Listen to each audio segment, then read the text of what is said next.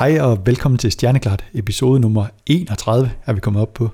Hej Sådan. Louise. Ja, Hej Troels. hvordan går det? Det går, det går rigtig godt. Jeg, jeg, er på, jeg, jeg er på vej til at tage på ferie lige om et øjeblik, Uh. så jeg er super energisk i dag. Dejligt, du er rigtig ferie-mode. Yes, ja. lige præcis. Ja. Har du fundet nogle øh, eksoplaneter siden, øh, siden vi talte sammen sidst? Øh, uh, jeg tror ikke, vi har ikke fundet nogle nye planeter Okay. siden sidst. Nå. Men jeg er, sådan, øh, jeg er i gang med den der klassiske, du ved, inden man skal tage på ferie, man er i gang med at gøre alle sine projekter færdige inden da. Okay, Så forhåbentlig så har jeg et par artikler ude i, sådan, i slutningen af den her uge, så jeg kan virkelig, virkelig slappe af, når jeg, når jeg er afsted. sådan. Der er lige lidt, øh, lidt flueben, der lige skal sættes, inden du helt er klar til at tage afsted. Lige præcis, lige Ja, præcis. okay. Nå, jamen det, det må vi høre mere om øh, næste gang måske. Forhåbentlig så har jeg nogle lidt mere sådan, øh, konkrete nyheder på det tidspunkt. Okay, det, øh, det vil jeg glæde mig til. Nå, jamen, så lad os springe, øh, springe ud i nogle nyheder. Har du taget noget med? Ja, det kan tro. Det er nogle af vores øh, danske kollegaer, som øh, har fået sat, sat, sat et rigtig godt flueben, så at sige. Okay. øh, så det er et, øh, en gruppe i øh, København øh, ved det, hvad hedder det, Dawn, som er et nyt center, der er ved Københavns Universitet inde ved Niels Instituttet, øh, som har øh, hvad hedder det, publiceret en artikel i Nature, og øh, artiklen den er ledt af øh, Derek Watson sammen med Camilla Jule Hansen og Jonathan Sensing, som vi øh, før har snakket Mm. om, da vi har snakket om gravitationelle bølger øh, for to år siden, må det være nu. Det var Ja, tiden flyver. Øh, så vi kan, vi kan, jeg tror, vi kan gøre det sådan, øh, jeg, jeg har tænkt mig at sige, at Jonathan han er en ven af programmet ja. I hvert fald.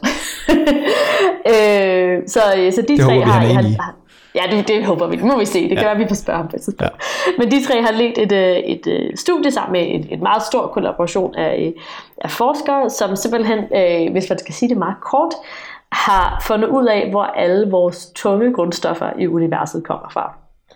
Øh, så det i sig selv kan måske være sådan virke lidt som et abstrakt øh, resultat, men jeg vil prøve på at gå, gå ind i det i hvert fald. Ja. Øh, så, hvis der, så jeg tænker faktisk lidt, at vi kunne gå tilbage til det her øh, gravitationel øh, bølge øh, detektion, som vi havde for, øh, for nogle år siden nu. Ja. Som, og som mere eller mindre nu er blevet sådan en dagligdags ting nærmest. Der har simpelthen været så mange detektioner siden der, det er helt fantastisk. Mm. Øh, men det, der var det meget specielle ved, ved, ved nogle af de her øh, gravitationelle bølge øh, observationer, er, at man endelig har fået et øh, direkte bevis for, at neutronstjerner, som er de her rester af altså en død stjerne, at, øh, at sådan to døde stjerner, de kan, de kan kollidere og, øh, og så øh, skabe de her øh, bølger i, i rumtiden, som mm. vi så kan måle hernede på jorden. Øh, og der har så det, det øh, resultat i sig selv var meget spændende, fordi vi netop har en idé om, at de grundstoffer, som vi har her på, øh, på jorden, sådan nogle lidt mere, lad os sige, eksotiske grundstoffer som jod og øh, strontium og uran, er sådan nogle tunge grundstoffer, som kun kan laves ved en proces, som vi kalder for øh, Rapid Neutron Capture, eller R-proces. Så det har noget at gøre med, at man har, øh, lad os sige, du har et, øh, et atom, øh, som består af neutroner og protoner, og så er der elektroner, der fiser rundt om, om kernen. Øh, og man kan så øh, konvertere det her, det her atom til et, et nyt element, så at sige, hvis man putter nogle flere neutroner derind. Ja. Øh, som så også kan blive til protoner, men det er sådan en anden side af sagen. Øh, men problemet er bare, at man er nødt til at putte de her neutroner derind rigtig, rigtig hurtigt, fordi ellers så får man skabt noget, som er øh, radioaktivt, og som så kommer til at henfalde til et andet øh, element. Så man er nødt til at gøre det, før den proces kan, kan ske. Og det er så derfor, den hedder hurtig neutronindfangning. Ja. Øh, og en, øh, en øh, teori, som så kun har været en teori her indtil for, for en uges tid siden, er, at det er noget, der kunne ske, hvis det var, at man havde to neutronstjerner, der var ved at kollidere. Fordi der er utrolig mange neutroner til stede i sådan et øh, proces, som, som navnet måske godt kan give væk. Og det har man så nu endelig øh, øh, observeret med, øh, med, med sådan opfølgningsobservationer øh, af en af de her øh, gravitationelle bølgedetektioner, øh, som vi havde tilbage i 2017. Så øh, øh, det synes jeg i sig selv er et helt fantastisk resultat. Det her med, at man, vi har haft en, en teori, som, øh, som, som altså har været en meget grundlæggende teori i meget, meget lang tid, mm. og nu kan vi endelig gå ud og sådan virkelig sætte fingeren på, øh, at, at, det er sådan, at, at, at virkeligheden virkelig er, som vi, vi retter rundt. Det ser ud til, at den passer. Øh, nå, så det kan jo godt være, at jeg skal huske at sige, at øh, når vi taler om tunge grundstoffer her, så taler vi om grundstoffer, der er tungere end jern. Øh, så det er sådan, at de, øh, de, sådan, de, øh, de tre letteste, letteste grundstoffer i universet, er i vores univers i hvert fald, mm. er øh, brint og helium og lithium. Øh, og vi har en rimelig god, vi har en forståelse for, at, at brint og helium og så et par andre grundstoffer, de kommer fra, fra Big Bang, øh, altså sådan helt tilbage fra universets begyndelse. Øh, og så øh, får vi lavet en masse tunge grundstoffer, eller en masse andre grundstoffer i, øh, inde i, uh, i, uh, i, via kernereaktioner inde i, uh, i stjerner. Men det virker kun, når vi er op til jern, og så alt efter jern. Øh, altså det, hvor vi kalder at snakke om rigtig tunge grundstoffer. Og dem er vi så nødt til at, at skabe på en eller anden, øh, anden måde. Ja. Og så nogle af dem, så bliver lavet igennem den her R-proces, hvor det her, man kan putte en masse neutroner ind i, ind i allerede eksisterende øh, atomkerner, så mm. man kan få lavet nogle endnu tungere grundstoffer ud af det. Ja. Det er, det er fascinerende det her med, at, øh, at man sådan kan pinpointe ind og sige, hvor kommer de her forskellige grundstoffer fra? Ja, ja, ja. Og det er jo alle sammen sådan nogle ting, som, øh, altså, som vi ser hver eneste dag. Altså det er grund, tunge grundstoffer, som, stoffer, som vi selv har i vores egen krop, eller som øh, eksisterer her på jorden mm. helt naturligt. Og det er ret fantastisk at tænke på, at de så også alle sammen er kommet ud fra ja. nogle rimelig vilde astrofysiske processer helt langt ude i universet. Ja. Jeg skal lige høre, hvordan, øh, hvordan er det en, man kan se, øh, en, altså sådan nogle øh, to neutronstjerner, der er stået sammen, øh, det er jo virkelig, virkelig langt væk. Hvordan er det, man kan se, at, øh, at det nu er de her tunge grundstoffer, og det ikke er alt muligt andet, der, der er der? Øh, så en del af det, der har været problemet med at, øh, at observere øh, øh, lige præcis hvilke grundstof der man havde med at gøre, er netop de her meget tunge grundstoffer. Der. Så det man gør, er at man, øh, lad os sige så fra øh, gravitationsbølge øh, øh, detektionen tilbage i 2017, hvor man har fundet den her øh, kilonova, øh, der er man så gået ud, og så er man så blevet ved med at observere den, øh, de to objekter i alle, på alle mulige forskellige måder, som man har observeret med med radiobølger og med optiske teleskoper og med røntgenteleskoper. Øh, og det man så kan gøre, at man kan tage det lys og splitte det op i forskellige bølgelængder, og så prøve på at finde sådan, øh, fingeraftrykket af forskellige atomer i de her bølgelængder. Øh, og det er noget, der er ret standardiseret at gøre egentlig, hvis der man leder efter øh, lad os sige, vand eller øh, sådan, sådan lidt mere altså sådan, øh, sådan, sådan simple molekyler og, øh, og lette øh, atomer. Men når der er man så går ud og kigger efter de her meget tunge, atom, øh, tunge øh, atomer, så er der simpelthen så mange overgange inde i øh, energiovergange i sådan et atom, at det kan være virkelig svært at finde sådan, du ved, det, det rigtige fingeraftryk, eller det unikke fingeraftryk til det. Ja, okay. øh, men det er så det, man så sådan endelig har, har kunne gøre i det her, øh, i det her øh, studie. Så er det rigtigt forstået, at minder lidt om den teknik, man bruger til for eksempel at sådan prøve at finde ud af, hvad for nogle, øh, hvordan en atmosfære på en eksoplanet er sammensat, for eksempel? Ja, lige præcis. Så det, øh, når der vi kigger efter, øh, der, ja, så er det netop også øh, sådan fingeraftrykket af, af de molekyler eller atomer, der er til stede i eksoplanetens øh, hvad hedder det, atmosfære, vi kigger efter. Men hvis der vil vi købe, bruge algoritmen med eksoplaneter, så der gør vi det også på to forskellige måder. Vi har snakket før om det her med, at man kan sådan lave transmissionsspektroskopi, så man kan sådan kigge på planeten, mens den går ind foran stjernen, sådan så stjernen sådan lidt af et, sådan et, et baggrundsfyrtårn øh, nærmest, eller en baggrundslys, der mm. sådan filtrerer, hvor det, det lys bliver filtreret gennem atmosfæren af planeten. Øh, men man kan også prøve på at tage et direkte spektrum af en planet, øh, hvilket er meget svært at gøre i øjeblikket. Øh, sådan så er det bare, at man, man simpelthen får øh, lyset fra planeten, i, fra, fra selve planeten og ikke noget andet. Okay. Og det er, så også, det er det samme, vi kan gøre med de her øh, øh kolliderende neutronstjerner at vi prøver på at tage et spektrum direkte af dem. Men ja. som du siger, så det, det er så ret svært at gøre, også fordi de, de er meget langt væk. øhm, og der er, der er også en, sådan en hel masse sådan interstellar medium og gas og alt muligt imellem os og neutronstjerner. Det er sådan ret teknisk øh, og, øh, at gøre det i, i virkeligheden. Ja, det er præcis. Okay. Spændende. Der kommer garanteret mere fra den front.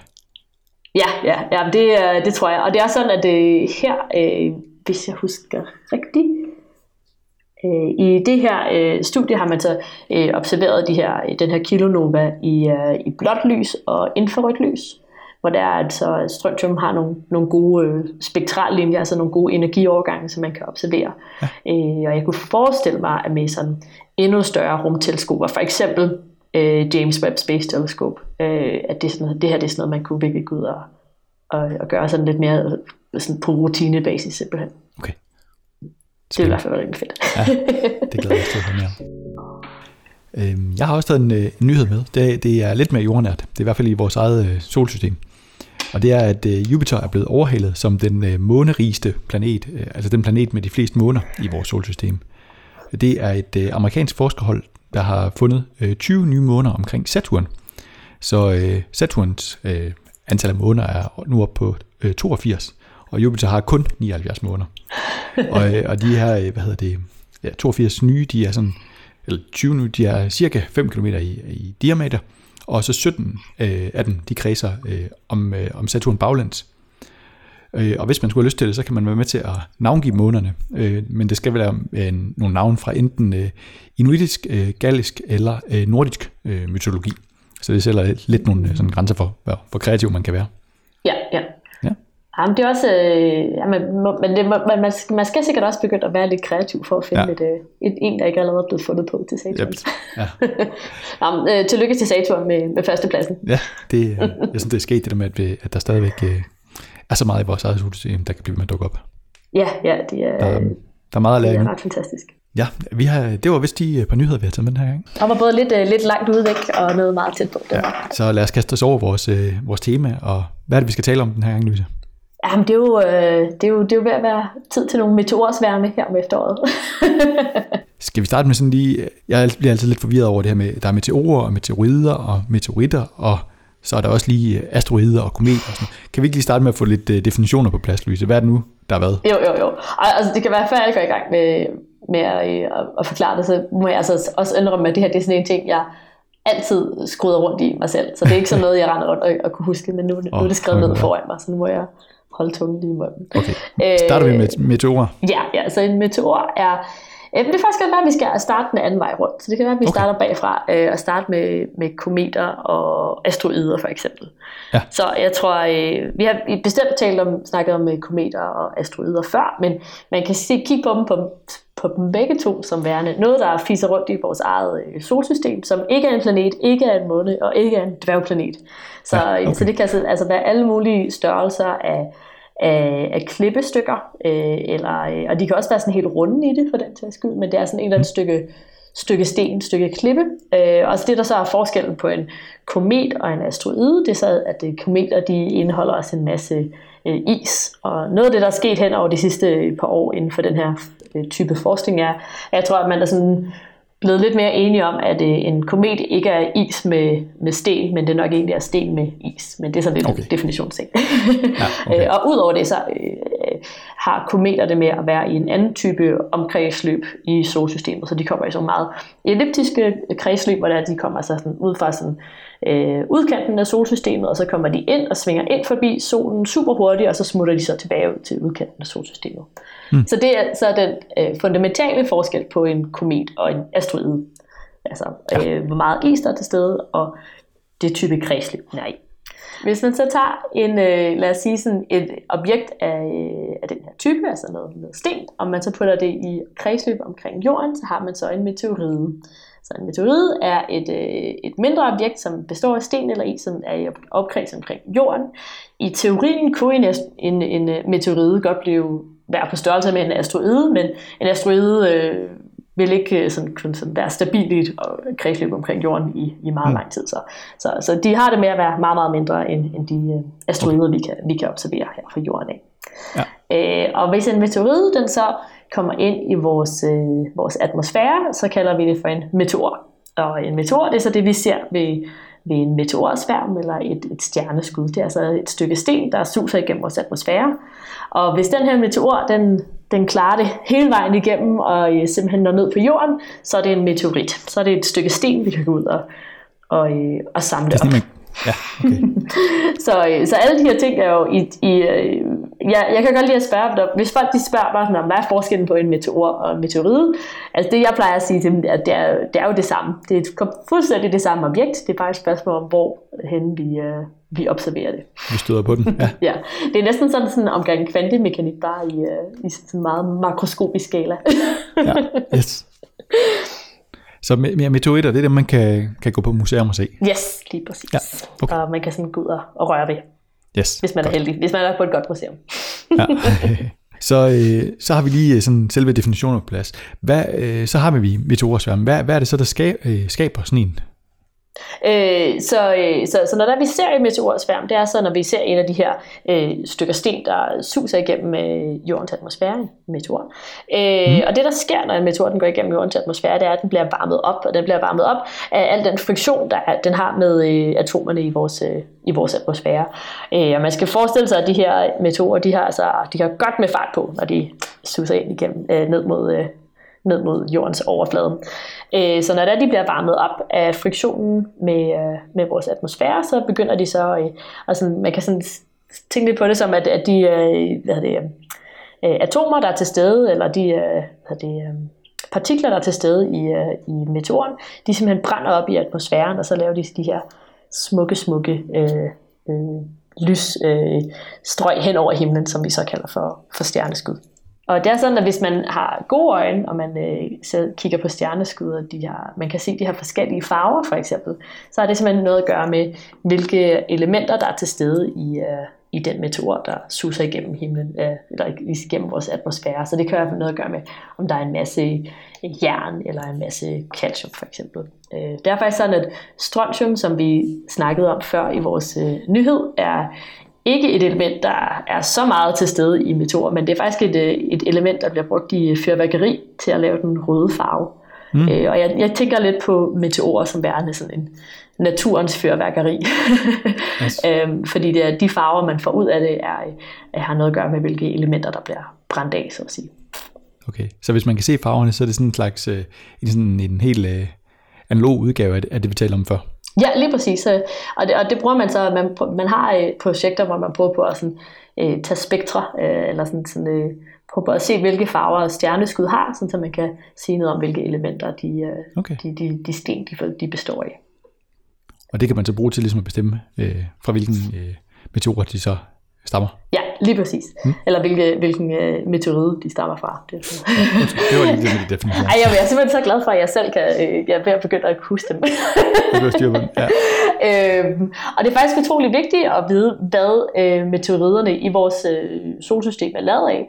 Fordi hvis vi gerne vil forstå, øh, hvilke elementer jorden er lavet af, for eksempel, hvis de elementer, vi måler i bjerge og søer og sådan noget, vi, vi vil gerne vide, om de er repræsentative for hele solsystemet, eller måske at jorden er sådan en, man kunne godt forestille sig et eller andet underligt scenarie, hvor at jorden øh, havde en masse elementer, som vi ikke fandt andre steder i solsystemet, eller i universet for eksempel. Så det er faktisk utrolig vigtigt for at forstå, øh, hvordan jorden er blevet skabt, og sådan, hvordan øh, evolution på jorden er sket, øh, ved at, ved at sådan forstå resten af solsystemet, inklusiv øh, øh, meteorider. Så, øh, så du siger, så, øh, så vi kan finde ud af, hvad, vi kan bruge de her meteorsværme, eller sådan farverne af meteorerne, til at finde ud af, hvad meteorider er lavet af, men vi kan også bruge dem til at finde ud af, hvad forskellige asteroider er lavet af. Så hvis vi sådan skal sådan helt ned til det fundamentale spørgsmål om, hvad en meteorsværm er, så det der sker, det er, at der øh, er meteorider, der kommer tæt på jorden og bliver til meteorer, når de øh, brænder op i vores atmosfære. Men alle de her meteorider kommer i virkeligheden fra kometer eller asteroider, øh, hvor det er sådan, øh, man kan forestille sig, at det er sådan, sådan lidt øh, sådan noget øh, debris, eller øh, sådan, sådan småsten, der bliver, der bliver raslet af, ja, øh, okay. som, som asteroider og kometer, de øh, suser rundt i, øh, i solsystemet. Og det der så sker, øh, når der er, lad os sige, at vi har øh, den samme meteorsværm i øh, hvert år i august for eksempel, det er simpelthen, at der er sådan et, øh, sådan et, et spor af småsten og, øh, og skrald, der, der kommer fra, øh, fra en asteroide, og så kommer øh, jorden så og, og passerer igennem den strøm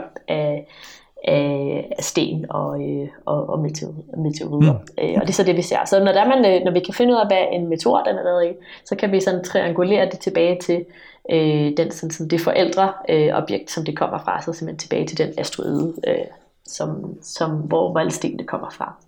Øh, og det er sådan, at øh, sådan som rumforskning er nu, så vi kan godt tage op på øh, kometer for eksempel, og tage prøver og finde ud af, hvad de her kometer er lavet af. Men det er utrolig, utrolig svært. Altså, Rosetta-missionen var jo en ud af, af, af mange. Men det er sådan en type missioner, der bliver mere og mere normale nu. Jeg tror, i fremtiden kommer vi til at se langt mere om det. Og vi har også øh, landet på en, på en asteroide Dawn for eksempel før, og, og sådan kunne grave og finde ud af, hvad, hvad Dawn var lavet af. Men, men virkelig, det er sådan den nemmeste måde for os i øjeblikket at finde ud af, hvad asteroider er lavet af. Det er simpelthen ved at kigge på øh, meteorsværme og finde ud af, hvad, hvad, hvad de meteorer de er lavet af. Det allerbedste er jo selvfølgelig, hvis de kan blive til en meteorit, og vi kan skynde os ud og samle den op, så vi kan tage den ind i laboratoriet og det hele og skære i den.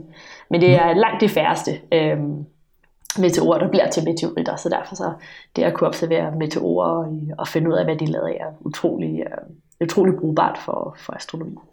Ja, og så kan man jo heller ikke helt udelukke, at der sker et eller andet på vej ned igennem øh, atmosfæren, der kan, ja, ja, ja, der kan ændre lidt. Lige præcis. Ja. Så jeg ved ikke, hvis der man tager på øh, Geologisk Museum i København, som nu er Naturhistorisk Museum, så kan man se en af de største meteorsamlinger i, i meteoritsamlinger i verden. øh, mm. Og det man så på det vigtigste finder, det er, at så de alle sammen, er, de har ret øh, højt, øh, hvad hedder det, procentdel af, af sådan, sådan, sådan for, forskellige typer jern i sig. Og det der så sker, når det her jern det bliver varmet op, når det suser igennem atmosfæren, er, at der, man får sådan lidt sådan en, øhm, en, en skal udenpå, hvor der, det hele er lidt smeltet. Og så hvis man skærer det igennem, så kan man for det meste se sådan den oprindelige krystalstruktur inde i, inde i midten. Men man kunne godt forestille sig et scenarie, hvor der er en masse øh, andre typer elementer, som har langt nemmere ved at, at afgasse, så at sige, eller ved at, at fordampe. At dem, dem mister man før man mister jernen, for eksempel. Så, øh, som du siger, så øh, hvis, man kan godt forestille, at der, der sker en masse ting med, med de her meteorer, som, som de bliver brændt op igennem atmosfæren. Så det er vigtigt, at vi har øh, begge, begge metoder til at kigge på, hvad de er lavet af. Hvordan kan det være, at der, der er sådan et bestemt tidspunkt på året, hvor det er, det er bedre at se stjerneskud end andre? Ja, så det har simpelthen noget at gøre med, hvornår det er, vi, vi suser igennem sådan øh, de her øh, baner i, i, i, i solsystemet, hvor der, der er en masse sådan, øh, øh, småsten og ting, der er blevet efterladt af, af store øh, asteroider. Øh, så, og, og det er sådan ret sjovt det her med at, jo, at, tænke på, at man har haft de her øh, tilbagevendende begivenheder, altså hvis man tænker sådan fra, fra et kulturelt synspunkt, at øh, for, for 100 år siden og for 1000 år siden, der har man simpelthen kunne kigge på de samme meteorsværme for eksempel, og, og kunne lave historier om, hvor, hvor de kommer fra, fordi det er sådan ret sjovt, at man har sådan en, en årlig tilbage, tilbagevendende øh, event, så at sige. ja, ja, at man ved, at de kommer igen og igen. Ja, ja, ja, det er præcis. Men øh, når man så godt kan se øh, stjerneskud på, på andre, man kan godt være heldig at se, øh, se det på, på sådan et helt tilfældigt tidspunkt i, i løbet af året. Hvad, hvad, hvor, øh, hvor er det fra? Så, så er det jo ikke fra en, nødvendigvis fra en meteorsværm. Nej, altså man kan, der kan godt være sådan nogle, øh, sådan nogle rogue øh, øh, øh, meteorider, som vi samler op med jorden en gang imellem, som så suser ned igennem jorden. Så det okay. kan være, det kan være øh, objekter, som måske kommer direkte fra sådan en, en slipstrøm af en asteroide, men, men på et eller andet tidspunkt må det jo komme fra et eller andet sted af. Øh, okay. Øh, men det er jo også en måde at finde nye asteroider på egentlig, at man simpelthen kan prøve at se, at, at hvis man kan finde bestemte øh, meteorsværme eller hvad hedder det, øh, meteorbegivenheder, som alle sammen sådan tri- kan trianguleres tilbage til, det, til, til det, det samme sted på himlen, så er det simpelthen en måde, man kan finde nye øh, asteroider på. Øh, ja. Som øh, også lidt af eller hvad vi talte om, når vi snakkede om, øh, om øh, Saturns måner, at det er ret fantastisk det her med, at vi kan stadig finde nye objekter i vores eget solsystem. Øh, ja. Det sker hele tiden, det, det synes jeg er virkelig fascinerende. Ja, der er nogle af, af meteorsværm, hvor man tit hører, at der, der er rigtig, rigtig mange stjerneskud i timen, øh, sådan noget 800 stjerneskud i timen måske. Det er jo øh, det er ret mange. Øhm, og som du siger det med, at det er noget, der, der har været over rigtig mange år, og ja, langt tilbage i tiden. Ja. Øh, løber vi på et eller andet tidspunkt tør for stjerneskud i nogle af de store stjer- meteorsvøm? øh, så øh, altså svaret er ja, det kommer vi til, men det kommer til at være meget, meget, meget lang tid, så, så jeg vil sige sådan millioner af år i fremtiden. Øh, men ja, altså som du siger, så, øh, som, som vi, sådan, sådan jorden, den, lad os sige, vi, vi støvsuger alle de her øh, sten op, vi støvsuger øh, øh, meteorider op, jamen så på et tidspunkt, så har vi jo støvsuget dem alle sammen.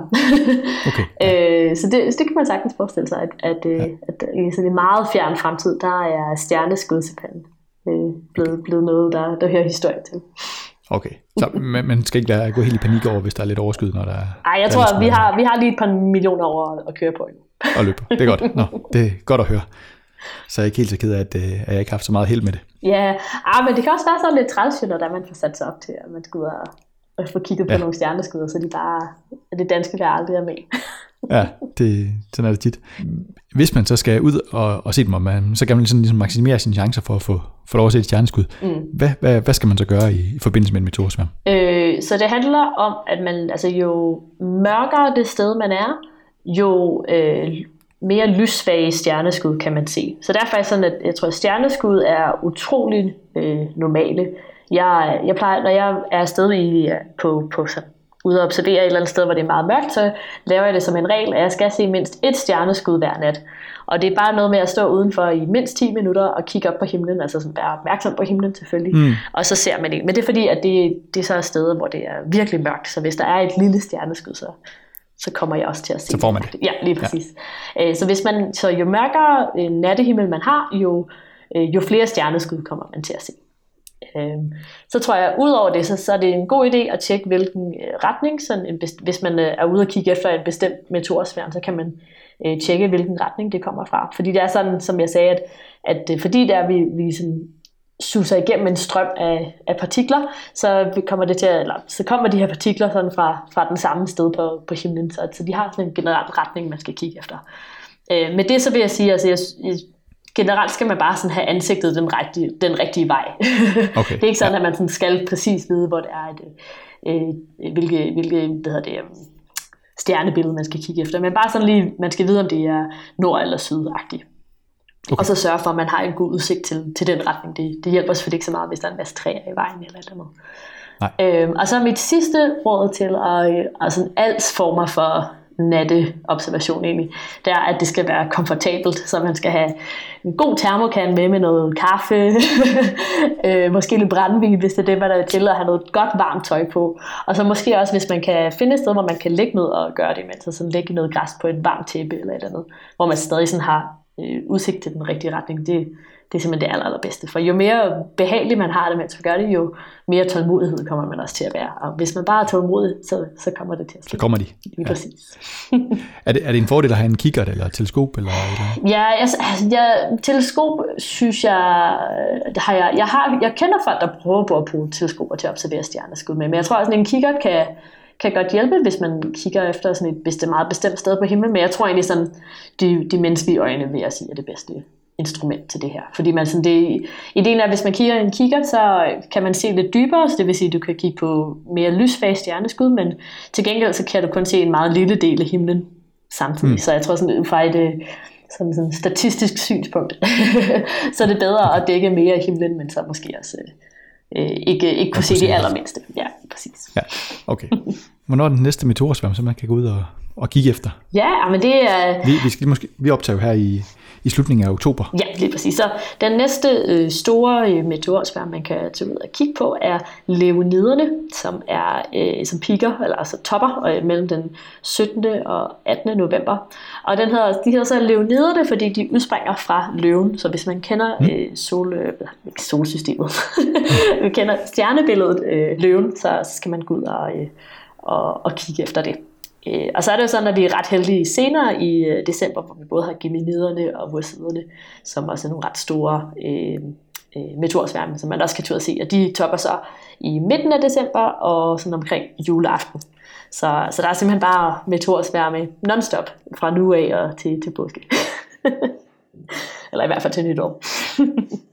Det kan være, at jeg skal gå tilbage og snakke om de her ophavskometer. Så for eksempel Leoniderne, som vi kan se i uh, midt november, som, som uh, udspringer fra uh, løven, uh, det kommer så fra en, de kommer fra en komet, der hedder uh, Temple Tuttle. Så det er sådan noget, man kan tænke på, når man kigger på den, at uh, næsten alle de uh, uh, meteorer, man, vi kommer til at se fra den, de sådan udspringer fra den samme klumpe sten og sten og is.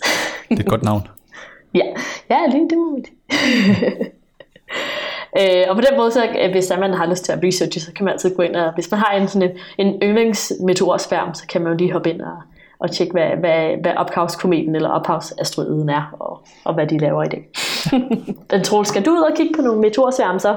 Ja, jeg tror, at, det, at nu må jeg lige prøve at lægge mig lidt i scenen. Jeg har, jeg har, jeg har ikke haft så meget held med det de sidste gange, men nu øh, det kan godt være, at jeg simpelthen øh, er for utålmodig.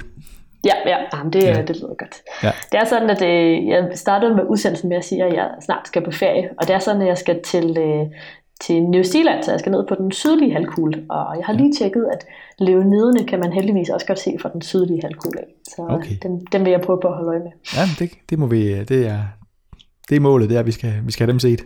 Yes, det er, det er, det er hvad det, øh, hjemme, hjemmearbejde til næste gang. Præcis. Har du mere, du vil øh, fortælle om, øh, om meteorsværme og stjerneskud, Louise? Det var, det var simpelthen det. Tak for den her gang, og tak fordi du lytter med. Hej.